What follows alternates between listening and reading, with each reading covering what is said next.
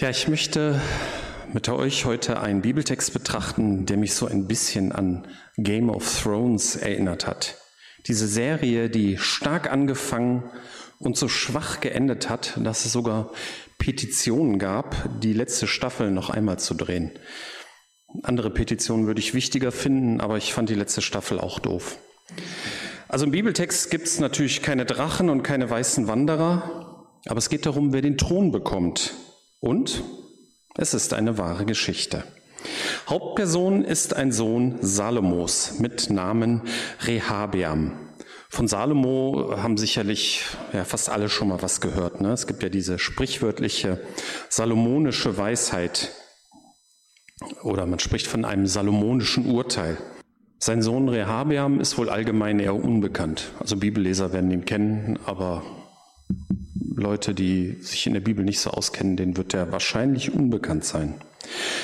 Ja, Salomo war gerade gestorben und sein Sohn Rehabeam wollte den Thron übernehmen, wie das oft so üblich ist. Manchmal machen bei solchen Gelegenheiten ja die Geschwister Zirkus, weil sie halt den Thron auch wollen. Aber diesmal war klar, dass Rehabeam der Nachfolger ist. Ein paar Worte noch zur Vorgeschichte. Sein Vater Salomo hatte lange Zeit ein ruhiges Leben und es war Frieden in Israel und Umgebung. Dann wandte sich Salomo aber auch anderen Religionen zu. Er heiratete viele Frauen aus anderen Kulturkreisen und Religionen, also die Mehrehe war damals leider noch üblich, und baute ihnen diverse Tempel und Kultstätten und betete mit ihnen dort. Ja, nach einer intensiven Gottesbegegnung und einem konsequenten Leben in seiner Jugend wurde er also im, Alto, im Alter beliebig irgendwie. Und scheint war es ihm dann irgendwie egal. Dann hat Gott durch einen Propheten mit Namen Ahia, einen jungen Mann namens Jerobeam, den Nordteil von Israel als eigenes Königreich versprochen, um es Salomos Nachkommen wegzunehmen. Das wurde irgendwie bekannt und Salomo wollte Jerobeam töten lassen, aber der ist rechtzeitig abgehauen. Diese Vorgeschichte endete mit den Versen aus 1. Könige äh, 11, 12, 11, habe ich mir falsch aufgeschrieben, 11, 42 bis 43. Salomo herrschte 40 Jahre von Jerusalem aus über, Is, über ganz Israel. Als er starb, wurde er in der Stadt seines Vaters David, Jerusalem, begraben. Danach wurde sein Sohn Rehabeam König. Ja, das schien ja alles ganz einfach zu sein. Sein Sohn Rehabeam wurde König. Aber ganz so weit war es doch noch nicht. 1. Könige 12, 1 bis 5. Rehabeam machte sich auf dem Weg nach Sichem, denn ganz Israel hatte sich dort versammelt, um ihn zum König zu krönen. Als Jerobeam, der Sohn Najabats, also der von gerade, die Nachricht vom Tode Salomos erhielt, kehrte er aus Ägypten zurück, wohin er vor König Salomo geflohen war. Die führenden Männer Israels ließen ihn holen und Jerobeam trat mit der ganzen Gemeinde Israels vor Rehabeam. Sie sagten, dein Vater war ein sehr strenger Herrscher. Von dir hoffen wir, dass du unseren Dienst erleichterst und das schwere Joch, das dein Vater uns auferlegt hat, und das schwere Loch, das sein Vater uns auferlegt hat. Dann werden wir dir treu dienen. Und Rehabeam antwortete, geht für drei Tage fort, dann kommt wieder her zu mir. Damit zog das Volk ab. Wie jetzt? Es werden Bedingungen gestellt. Was soll denn das jetzt? Er ist doch der rechtmäßige König, oder? Und Jerobeam spielt auf einmal auch wieder mit. Die führenden Männer Israels haben ihn geholt. Alternativen sind nie schlecht, oder? Da kann man vielleicht noch was für sich herausschlagen. So geistliche Fragen, was will Gott zum Beispiel, die werden hier gar nicht gestellt. Man orientiert sich alleine am eigenen Nutzen. Rehabeam reagiert hier erst einmal richtig, denke ich. Also er will Bedenkzeit haben und sich beraten. Das ist in schwierigen Situationen, ist das nicht verkehrt. 1. Könige 12, Vers 6 und 7. König Rehabeam besprach sich mit den erfahrenen Beratern, die schon sein Vater, König Salomo, zur Seite gestanden hatten, als er noch lebte. Was ratet ihr mir? fragte er. Was soll ich dem Volk antworten? Sie meinten, Wenn du dich dem Volk gegenüber heute freundlich zeigst, ihnen dienst und ihnen gibst, worum sie dich bitten, werden sie dir treue Untertanen sein. Das ist sicherlich ein guter Rat. Die Situation ist ja ziemlich angespannt. Nun könnte man sagen, hey, ich bin der König. Das ist mein Recht. Was erdreisten die sich? Die sollen meine Autorität akzeptieren. Hm. Sicherlich ist der Rat hier auch Taktik. Sie reden von heute. Sei heute freundlich und komm ihnen entgegen, dann werden sie dir treue Untertanen sein. Hm. Wir sehen hier übrigens auch einen Hinweis auf Jesus, der von sich selber sagt, in Markus 10, 45, auch der Menschensohn ist nicht gekommen, um sich bedienen zu lassen, sondern um zu dienen und sein Leben als Lösegeld für viele zu geben. Aber Jesus ist auch als König gekommen, wie das in dem Gespräch mit Pilatus deutlich wird. Nun stand Jesus vor Pilatus, dem römischen Statthalter, der ihn fragte, bist du der König der Juden? Und Jesus antwortete, ja, es ist so, wie du sagst. Also Jesus Christus war ein dienender König und er meinte das ernst. Also da war es keine Taktik, in der er lebte und lebt das auch heute noch. Er ist unser König und ja, er dient uns auch. Kommen wir zurück zu Rehabiam. Er hätte hier die richtige Entscheidung treffen können, aber doch Rehabiam verwarf den Rat der erfahrenen Berater und holte stattdessen die Meinung der jungen Männer ein, die mit ihm zusammen aufgewachsen waren und ihm jetzt dienten. Was ratet ihr mir? fragte er sie. Was soll ich dem Volk antworten, das von mir verlangt hat, erleichtere uns das Joch, das dein Vater uns auferlegt hat? Die jungen Männer, die mit ihm aufgewachsen waren, antworteten, du sollst den Leuten, die sich über die harten Lasten deines Vaters beklagt haben, antworten, mein kleiner Finger ist dicker als die Taille meines Vaters. Mein Vater hat euch schwere Lasten aufgelegt, doch ich werde noch viel mehr von euch verlangen. Mein Vater hat euch mit der Peitsche gestraft, ich werde eine Peitsche mit Stacheln verwenden. Warum reden die so? Anscheinend sind diese Leute wohl situiert aufgewachsen und haben nie mitbekommen, wie hart das Leben in einfachen Verhältnissen ist. Die haben offenbar nie die Perspektive von armen Leuten eingenommen. Anders kann ich mir das nicht erklären. Nur Druck hilft. Was ist das für eine Logik? Aber der Druck, der geht ja auch meistens immer nur nach unten. Das ist auch heute so. Ne? Die Zeiten sind schlecht, wir müssen verzichten und so weiter. Das trifft meistens eher die ärmeren Leute. Ne? Also ein aktuelles Thema, warum gibt es zum Beispiel keine Übergewinnsteuer äh, auf Extragewinne im Energiesektor? Das hat in den 80er Jahren schon hier die Vorzeigekapitalistin Maggie Thatcher gemacht. Also damals wie heute hielten manche Leute Druck ausüben für eine gute Sache. Meistens die, die den Druck ausüben. Die Berater von Rehabeam wurden, glaube ich, nicht mit der Peitsche gestraft. Dazu kommt noch, dass junge Leute oft weniger Verständnis für die Probleme anderer haben. Sie sind häufig absoluter und oft auch mehr schwarz-weiß-mäßig unterwegs. Ich war auch mal jung und ich war auch so. Auch von Rehabiam lesen wir nicht, dass er nach Gottes Willen fragt. Er hätte ja wie sein Großvater David beten können. Er hätte einen Propheten befragen können. Das hat man halt damals so gemacht. Aber Gott scheint in dieser Frage keine Rolle zu spielen. Ob sein Vater da ein schlechtes Vorbild war? Vielleicht hat diese Beliebigkeit der Religion, die Salomo ihm in den letzten Jahren vorgelebt hat, ihn glauben lassen, ah, das ist nicht so wichtig, Gott zu fragen. Aber das können wir nur vermuten. Nun nimmt das Unheil seinen Lauf.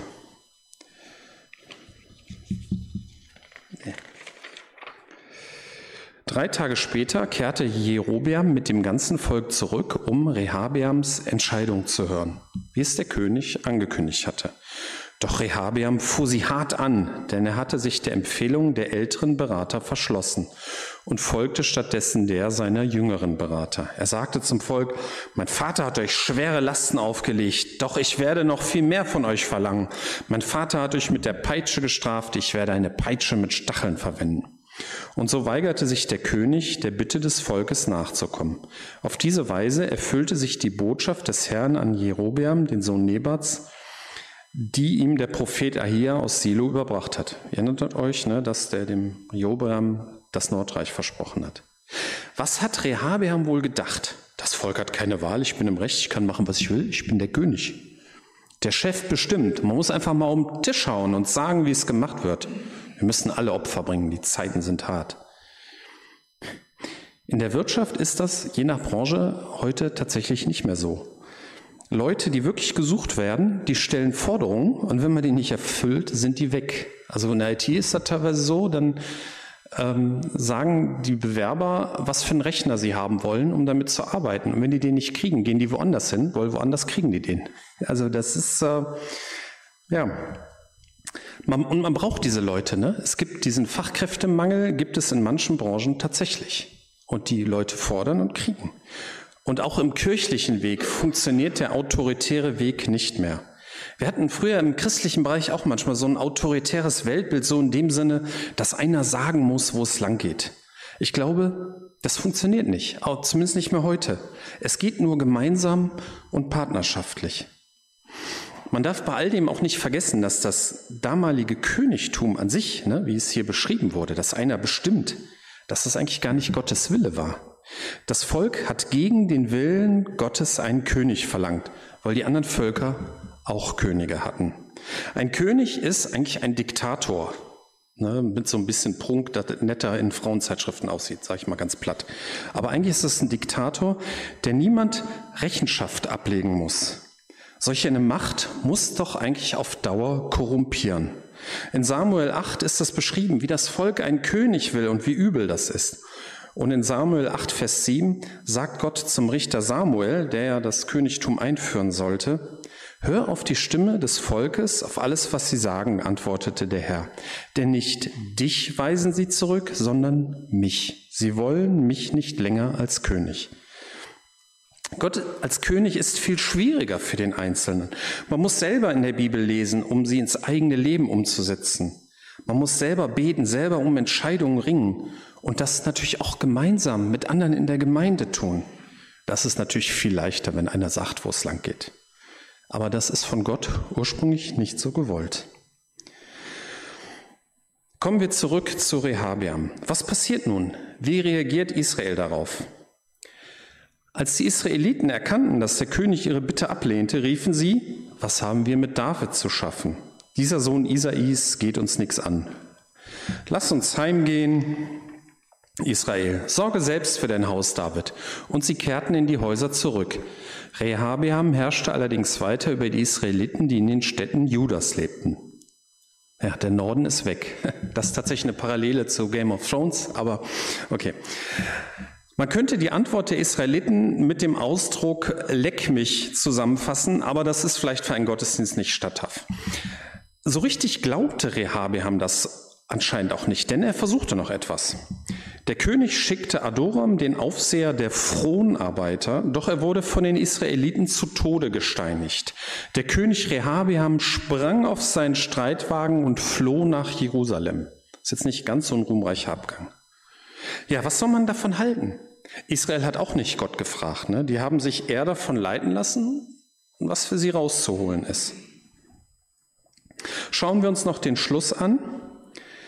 Bis heute weigern sich die nördlichen Stämme Israels, einen Nachkommen Davids als König anzuerkennen. Als die Israeliten erfuhren, dass Jerobeam zurückgekehrt war, ließen sie ihn holen, beriefen eine Versammlung ein und machten ihn zum König über ganz Israel. Einzig und allein der Stamm Juda hielt dem Königshaus Davids die Treue.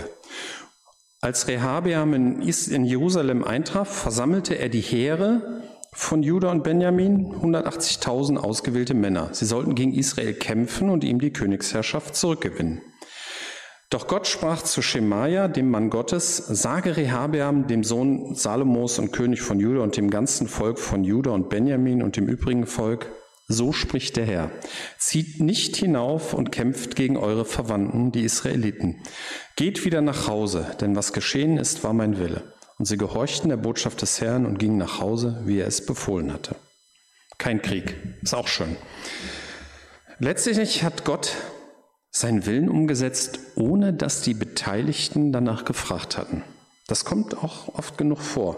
Allerdings sollten wir uns nicht anmaßen, Ereignisse so freimütig so zu deuten. Hin und wieder lüftet Gott einmal den Vorhang, sodass wir ab und zu einmal erkennen dürfen, warum etwas passiert ist. Aber meistens wissen wir es nicht. Ich komme zum Schluss. Ich möchte noch einmal aufführen, was mir aus dem Text wichtig geworden ist. Es gibt nur wenig Selbstverständlichkeiten. Nur weil sein Vater und Großvater König von ganz Israel war, heißt das nicht, dass Rehabiam das auch wird. Und es gibt auch bei uns nur wenig Selbstverständlichkeiten. Die Welt ändert sich und wir müssen das auch tun, ohne dabei von der Botschaft der Bibel abzuweichen. Man braucht Verständnis für die anderen. Dieses, wir machen noch mehr Druck, das ist eine Art zu denken, die sich weigert, die Perspektive des anderen anzunehmen. Und man verliert damit den Zugang zum anderen. Es muss nicht immer unbedingt Druck sein, auch so ein, ich weiß es sowieso besser, das kann ähnliche Folgen haben. Man wird dann nicht mehr gehört. Der andere bleibt weg. Jesus Christus hat den Menschen gedient. Er war ein dienender König und ist ein dienender König. Er hat sich für, einen Einzel für den Einzelnen Zeit genommen. Und obwohl er vereinzelt auch einmal harte Botschaften hatte, und Jesus hat im Neuen Testament auch an einigen Stellen hart geredet, ist er immer in Liebe den Leuten begegnet. Und er war der Einzige und ist der Einzige, der es verdient hat, König zu sein. Auch autoritäres Denken in dem Sinne, dass man glaubt, man hätte das naturgegebene Recht zu bestimmen, funktioniert nicht. Die anderen wenden sich ab, besonders in der Gemeinde. Es kann nur gemeinsam funktionieren. Und wir wollen Jesus Christus als König haben. Wir brauchen keinen menschlichen König, der uns alles sagt und alles bestimmt. Wir möchten gemeinsam darum ringen, wo Gott mit uns hin will. Amen.